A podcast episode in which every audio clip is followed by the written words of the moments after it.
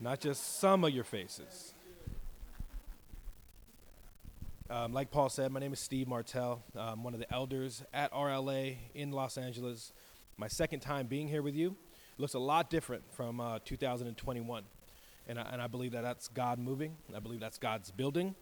I believe um, you all have a part to play in that. And I think it's a, it's a great, great thing to see this church growing, this church uh, looking a little different, looking a little younger.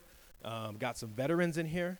And um, I think uh, that's, that's a beautiful picture of what the kingdom of God is going to look like. Amen. All right, so we have um, we, ha- we had an amazing, amazing night, an amazing weekend here. Um, like Minda said, it started with um, a community group, a prayer, and it was powerful prayer. Um, then the ladies had their amazing craft time and events, followed by an amazing time with the young guys. And um, my question for this church is then, what do we do now? What, what do we do now, right? we are having all these amazing things. Things are happening. God is moving. The church is growing. Lives are changing. So, what do we do now? Right? I think that's an important question to ask ourselves, each and every one of us that's in the life of this church. Um, if you have your Bibles, why don't you turn to uh, Acts chapter 2? And for time's sake, I'm not going to read the whole chapter. I'm going to have some points here, and then we'll jump in through uh, verse 36. But at this, por- this portion of Scripture, Jesus has now ascended. He's, he's, he's in heaven, he is alive, he is in heaven, and the Holy Spirit is now coming in power. Um, the, the disciples, the apostles, the believers, they're meeting in this room. The Holy Spirit is fallen. Everyone is amazed. It's a high moment, and it's a high point in, in, in what's happening here in the lives of, uh, of these followers of Jesus. Tongues of fire has fallen. Everyone is filled with the Holy Spirit. God is moving. Something is happening. Something big is happening with this church. People begin to speak in other languages and other tongues, and, and it, the Bible says that uh, tongues of fire has fallen on each of them. They begin to hear their own languages being spoken uh, by, by each other that, that they would not know. It, it's, a, it's a miraculous, powerful move of the Holy Spirit. Peter then begins to preach, and, and like every good preacher, you look for an opportunity to just preach, right? So he stands up and he begins to preach Jesus Christ as resurrected, as the resurrected Messiah, telling everybody what he has done for them, crucified, and then um, um, ascending into heaven. And whatever Peter was saying, those words pierced the hearts of all of the believers. God was moving. There was a high. There was something special happening at that moment, at this time right? His words pierced everyone's heart. Then somebody in the crowd asked this question What should we do? What should we do? Look what is happening around us. What, what is this is, is it a, it's an amazing, miraculous moment. What should we do? Peter then begins to say, Repent, turn to God, get baptized. And then 3,000 people give their lives to the Lord on the spot and choose to get baptized. It's the gospel. Repent. Turn from your old ways. Turn from your sins. Stop doing what you're doing and turn to God. Stop living the way you're living and live for God. Get baptized and let's do this. Amen. How many of us have been here? This weekend we've been here. It's a high moment, it's a mountain moment. We're excited, we're, we're, we're filled, we're, we're, we're there's, there's desire to, to know a little bit more. Now what? What are we going to do? What's going to happen? I know I've been here many times where you, you get excited for what God is doing. It's a mountaintop experience. And then you kind of have to go down to the real world, right? You kind of have to ask yourself, what am I going to do now? Like the excitement is gone, the people are gone. You know, I don't, I don't feel the butterflies anymore. Or now I got to make some decisions. Now I, I got to make some choices. I, I don't really know how to do those things, right? But what the early church did was profound, right? Profound. When I read my Bible, it doesn't say that everyone leaves, because the goosebumps are gone. It doesn't, it doesn't say that the feelings and the emotions start to calm down. It doesn't say that everyone just goes home and they begin to do their own thing. It doesn't say that, you know, some decided to pray every now and again. It doesn't say that, you know, some people occasionally go to the temple. It doesn't say that. There, there is an excitement happening in the lives of these people. And what they decide to do is form a community. Simple as that. They begin to form a community. They begin to do something about what they received that moment when the Holy Spirit fell. That community is the early church. They, they understood the importance of devoting themselves to each other and to and, and Jesus Christ. The early church understood that not only did they need the Holy Spirit, but they also needed, needed each other. I think that's something that sometimes we lose sight of. Let your neighbor know that they are needed. Feel free to, to get involved. Tell somebody left or your right. Say, say you're needed. Let them know. It's a little uncomfortable. I get it, but we're talking. We, we, we want everybody to know that they are needed in this place. Amen?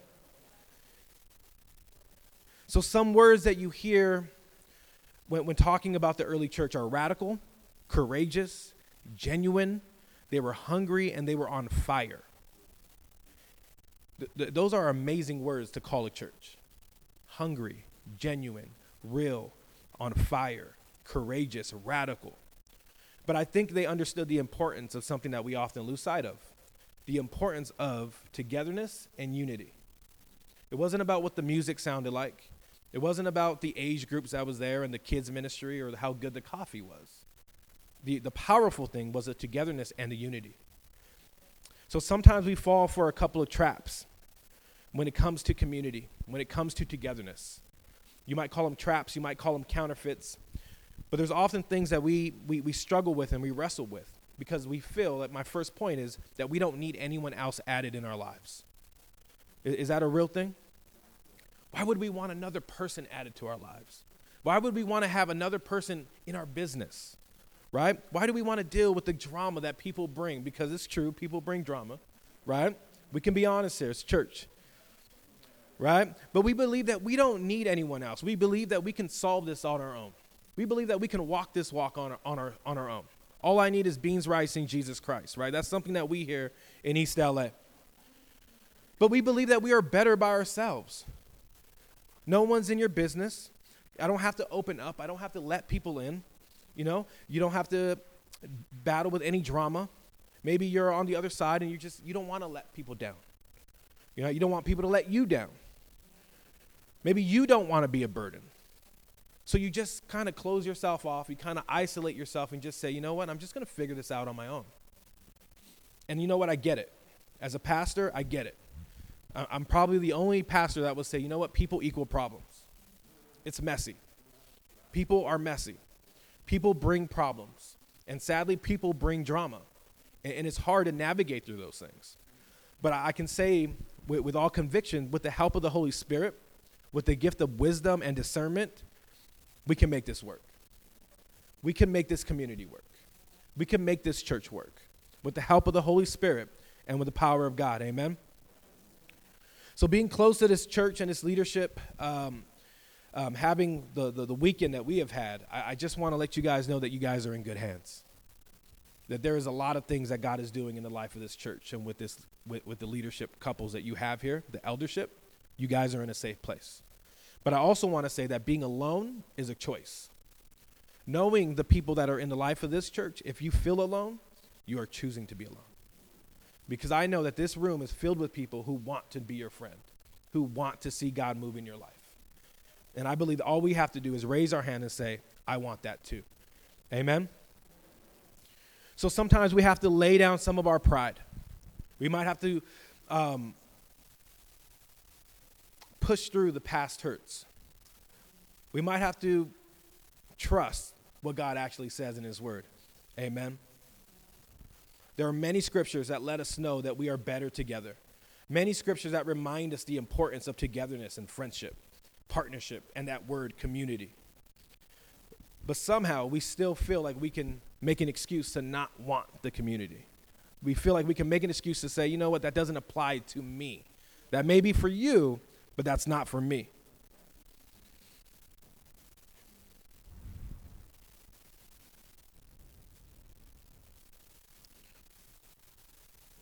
So if you have your Bibles, Proverbs 27, just real quick. Proverbs 27, verse 17, it says, As iron sharpens iron, so a friend sharpens a friend. It's biblical. Ironing, sharpening uh, iron, being there for each other. A friend sharpens a friend. John 13, verse 34. So now I'm giving you a new commandment love each other.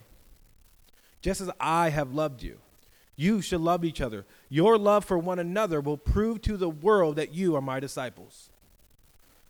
It doesn't say how well you dress. It doesn't say how well you act. It doesn't say how good kids' ministry is or how good that coffee is back there. But how you love each other will let the world know and everybody outside these doors that you are a follower of Jesus. Ecclesiastes 4, uh, verse 9 to 12 says, Two people are better than one, for they can help each other succeed. If one person falls, the other can reach out and help. But someone who falls alone is in real trouble.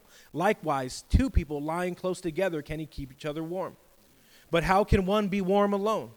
And a person standing alone can be attacked and defeated, but two can stand back to back and conquer.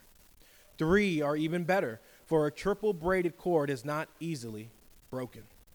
The importance of togetherness and unity and friendship and partnership. It's in the Bible. I'm sorry. There are many names for the church the body of Christ, the army of Christ. What about the community? What about the community of Christ? What about the church? When we read about the body of Christ, we understand that each and every one of us has a part to play in that. We are the body of Christ. Some might be hands, some might be elbows, some might be toes, eyelashes, or whatever it may be. But we all make one body. There's a unity that happens. There's a function that we cannot function without the other. There's, that's a that's a togetherness. That's there. There is um, some importance there. The body of Christ. There is an importance of unity. There is an importance of watching over each other, encouraging one another, and yes, loving each other. But we have a tendency to finding or for finding a way out. We have a tendency to just kind of avoid all of the lovey-dovey closeness stuff, right? We do. But I believe the Bible makes it very clear that we are made for connection. I believe the Bible makes it very clear that we are made for relationship. And I understand highly that it's Christ's heart that we understand that we are better together. This church is stronger together. This church is, is, a picture of what unity and what holiness looks like when we are together and unified. Amen? And another counterfeit so the first counterfeit or the first trap was feeling like we don't need anybody. Now, another counterfeit to, to community is the idea that we are so connected. Um, today, we have social media. We have Facebook and we have Instagram and we have followers and we have friends. And, you know, our, our interactions together can be very shallow because I like the picture that I'm with you, you know, and, and it, there's, there, our, our conversations become very superficial, very shallow. And uh, many of us still feel like we don't have that connection or those friends, despite the numbers that are on our social media pages, right? It still leaves us kind of lonely and empty. So, to the point where we, when we come in contact with each other, there feels like something is missing. And I want to tell you that that, that is a, a counterfeit of, of Christ's community, right? We can't just go for the followers. We're, we're not here about just text messages and liking a text message isn't communicating and it isn't community. Amen. That's just answering a quick question. But that distorts the real heart of what real community looks like. And it becomes a counterfeit to the real Christ community. The definition of community in the in the I almost said the Bible in the dictionary is a unified body of individuals, the peop, uh, people with common interests living in a particular area a group of people with a common characteristics or interests living together with a large, uh, within a larger society. That is the definition of what community looks like. And I want to add a little warning to that definition of what community looks like. Because if a community is solely based on, on the things that we like or the proximity in which we live, that's a shallow community. If our community is solely based on the foundations of interest and proximity that's going to be a shallow community, leaving each and every one of us wanting more. That's going to make us feel empty.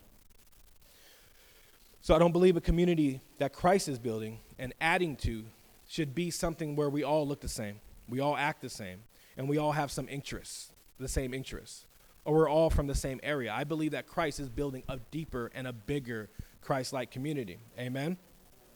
I don't believe that's what the kingdom of God looks like and the kingdom of God is supposed to look like. I don't believe that it is a perfect picture of an authentic community. So, for example, I'm going to ask you guys some questions just quickly. If I was an unbeliever, new to the area, by a show of hands, who's the, who is the age of 37 to 40? If you are the age of 37 or 40, raise your hand.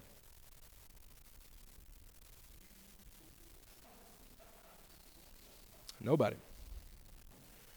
How many of you are from LA? One. How many of you, I love sports. Sports are my thing. How many of you love the Dodgers and the Lakers?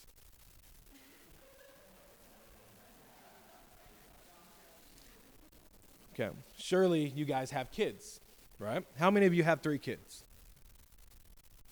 All right, we're somewhere. Now, are those kids from the age of the six to eight?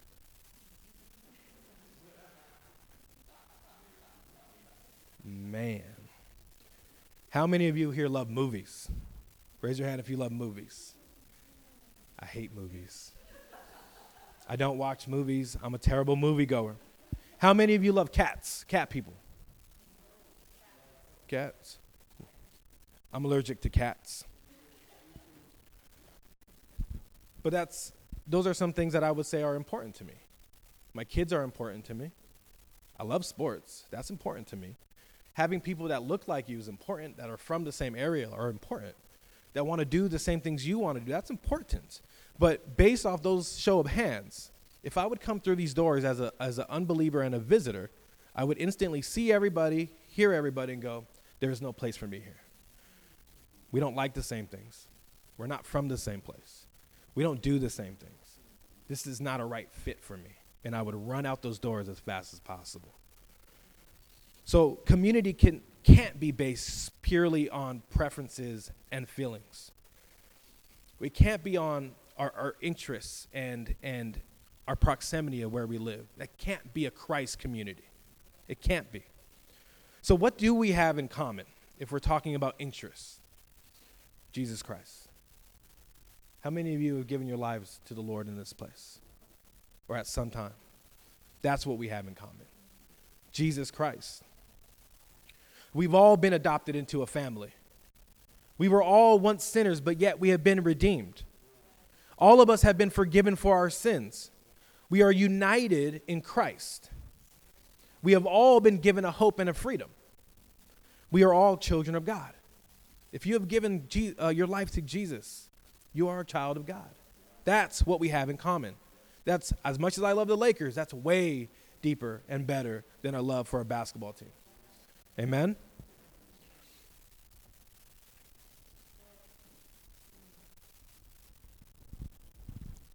So I'm going to read Acts 2. And I'm to I'm to read it. I told you to turn there and then I just completely skipped it. So Acts 2 verse 36 and then we are skipping down.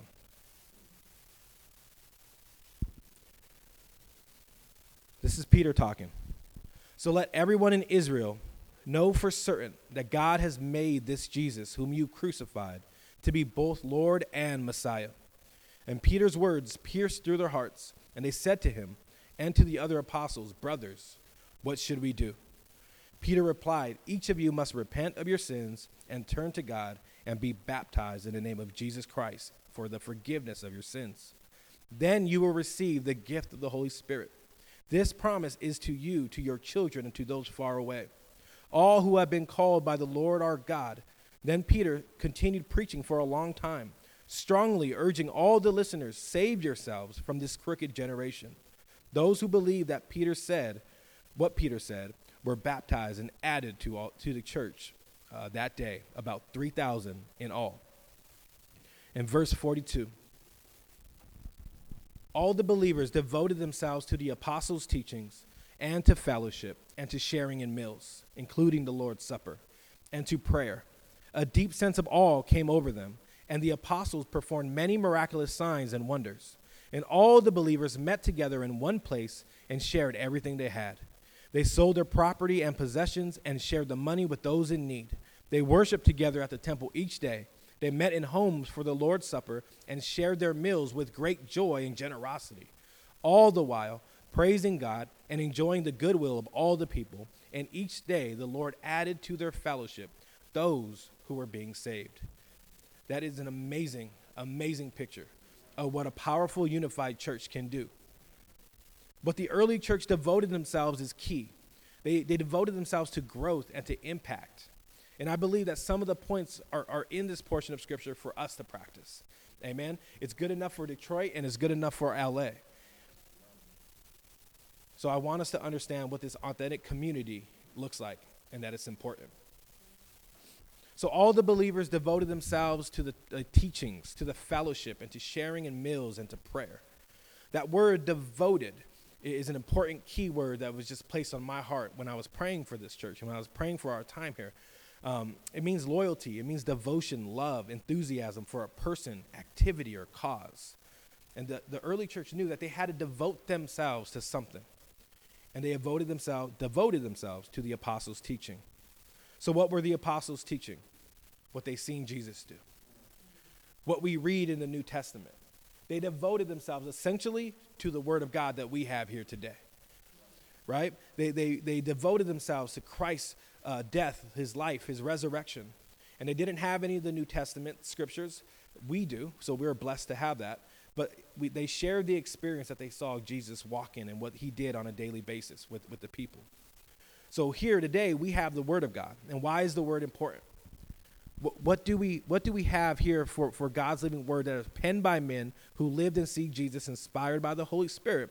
It's for our strengthening and our encouragement and our maturity. So when you build your community based off the Word of God, that makes for a very strong foundation for your church. It's not based off anything else but what we read in the Word of God.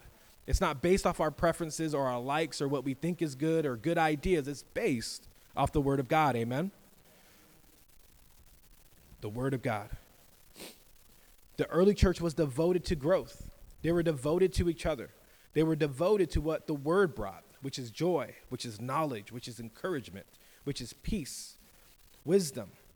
It encouraged them to persevere in their faith despite any challenges or trials that they were facing the early church was devoted to the Word of God. They were also devoted to fellowship.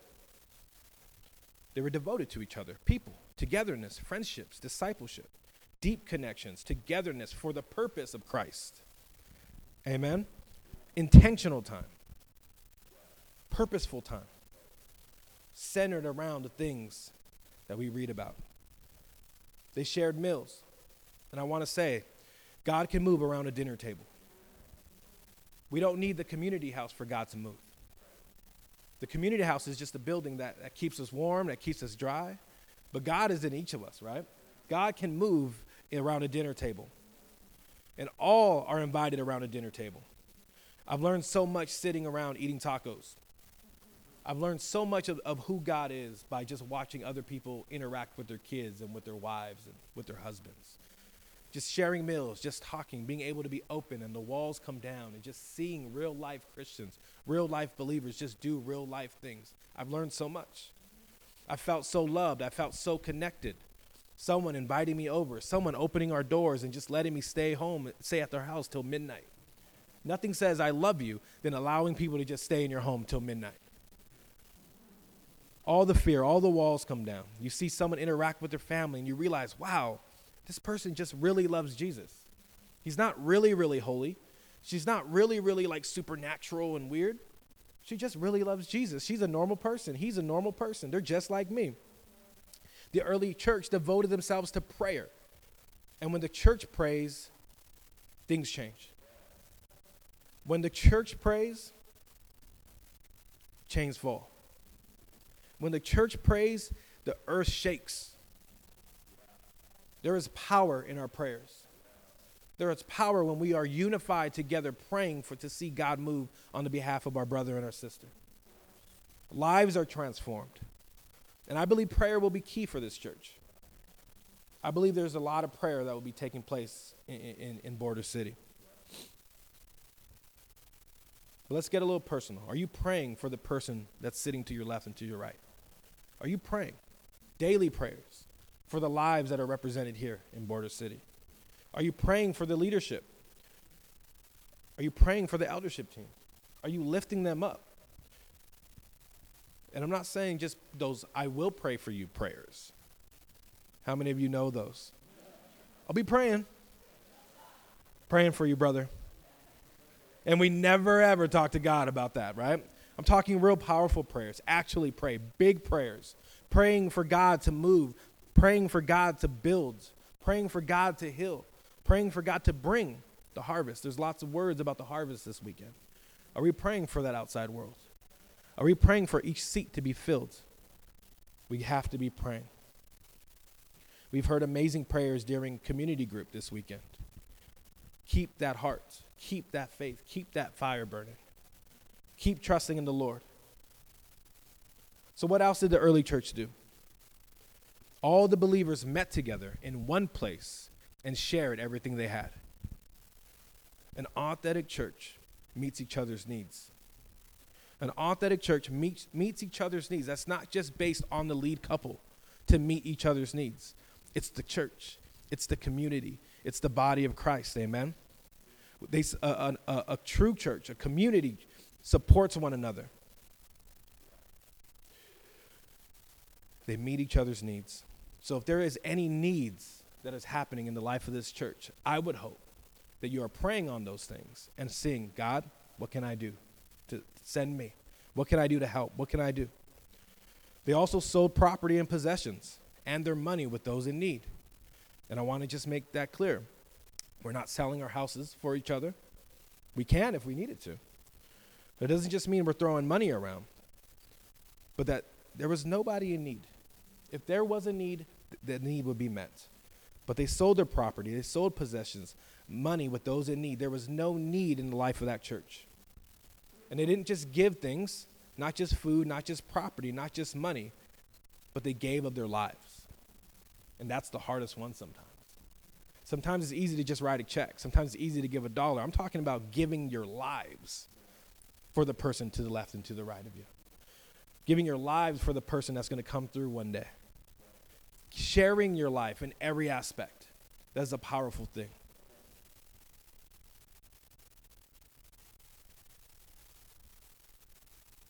They worship together each day.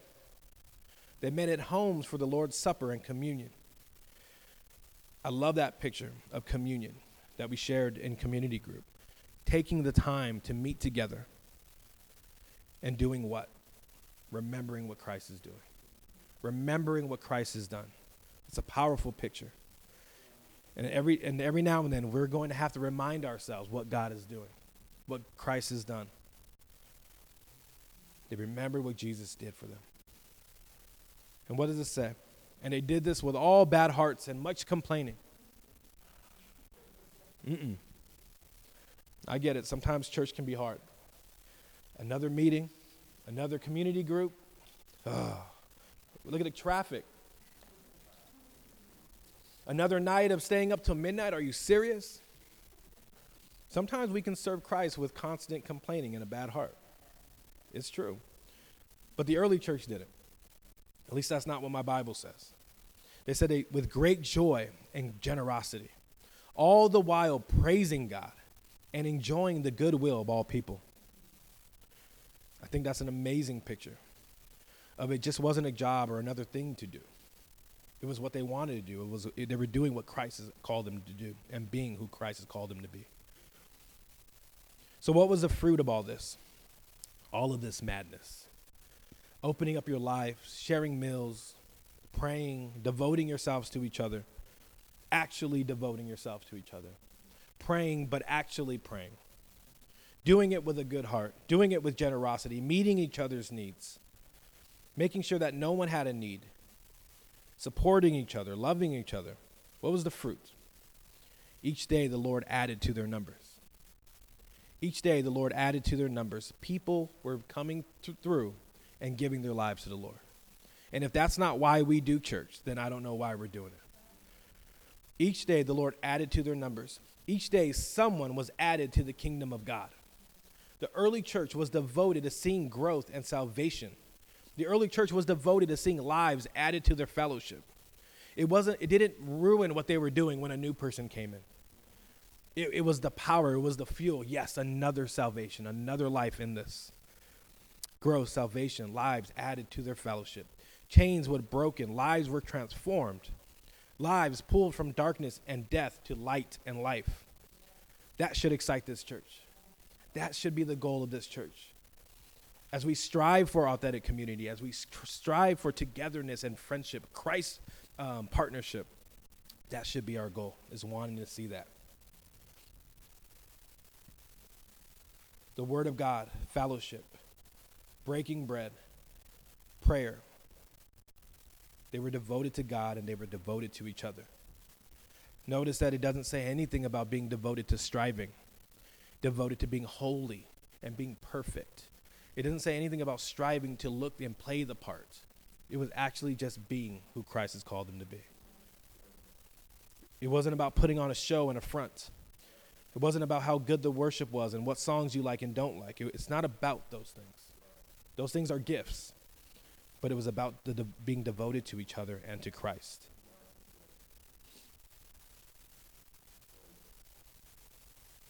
So, my question this morning can we say that we are devoted to the person to your left and to your right? Can you honestly say that you are devoted to the people in this room?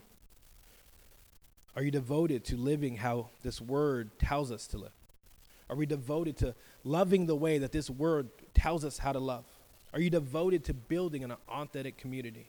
And it doesn't come easily, and I understand that. But I believe as Christ followers, we want to be in tune with what this word is saying. The Bible has a lot of one another's in it. A lot of one another's. Then I've kind of compiled them um, for this preach. I put them all together. They're not in any order. But how does this community sound as I read this to you? What, if, if this was your community, how does it make you feel? This is all from the Bible. Here we go.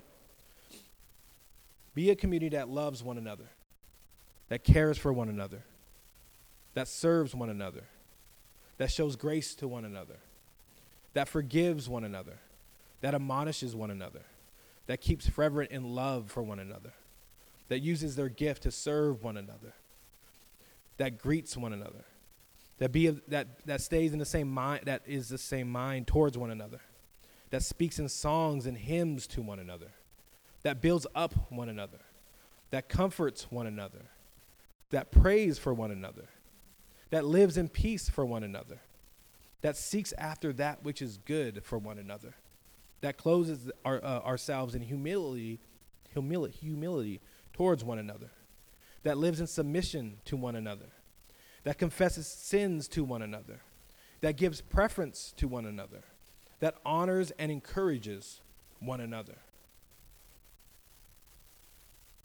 How many of us would reject that community? If that was Border City, who would say, you know what? It's too much good happening in this place. You know what? There's too much grace happening in this place. There's too much love happening in this place. You know what? People are caring on me way too much. I don't believe anybody would reject that. I don't believe anybody would, would be focused on the superficial things that happen, but we would be focused on what God is doing. Who says no to this type of lifestyle? Who would reject this community? Who says, you know what, man, there's. Ah, Paul. He's just, he's been honoring me too much. He's, he's been respecting me way too much. There's too much freedom happening in this place. It's too uplifting. This church is just too helpful. It's too powerful. It's too peaceful. Every time I come in here, it's just way too peaceful. It's too real. There's some real stuff going on, and I know about it. It's too authentic. It's too real. I want to encourage us today that that should be our goal, day in and day out, that we are this type of church that serves one another and loves one another, that devotes each other, um, ourselves to one another. I want to be clear that Jesus is Jesus came to give us life and life to the full. And like anything, there's a warning. The thief comes to steal and kill and destroy all that Christ is doing within this church. And I want to be clear that God desires oneness and connection and unity. I want to say the devil des- desires to bring division and isolation and disunity. We cannot be devoted to Jesus and choose to be alone and isolated. We cannot be devoted to each other and then allow division and disunity to fester inside of us. We cannot be the body of Christ with severed limbs. In a real community, in a Christ community, there's, there's love in every coffee time. There's purpose at every park play day. There's power in every text message. Transformation is taking place every night when there's a pizza and a game night taking place. There's joy and encouragement in every ladies' craft time. An invitation to more in Jesus in every community group night that you attend. It's not just about doing things, it's about being expected for God to move in those things. Sharing in life together, even though we are far from perfect, we will choose God and we will choose each other to have an authentic community. And it will take effort and it will take action. It will take grace. But as we submit to this word and as we trust what God has written in it and what God is saying over us, and we practice the one another's that I just read, we can see the importance and impact of a genu- genuine, authentic community in Border City Church. Amen. Amen. Thank you, Steve. That's so good.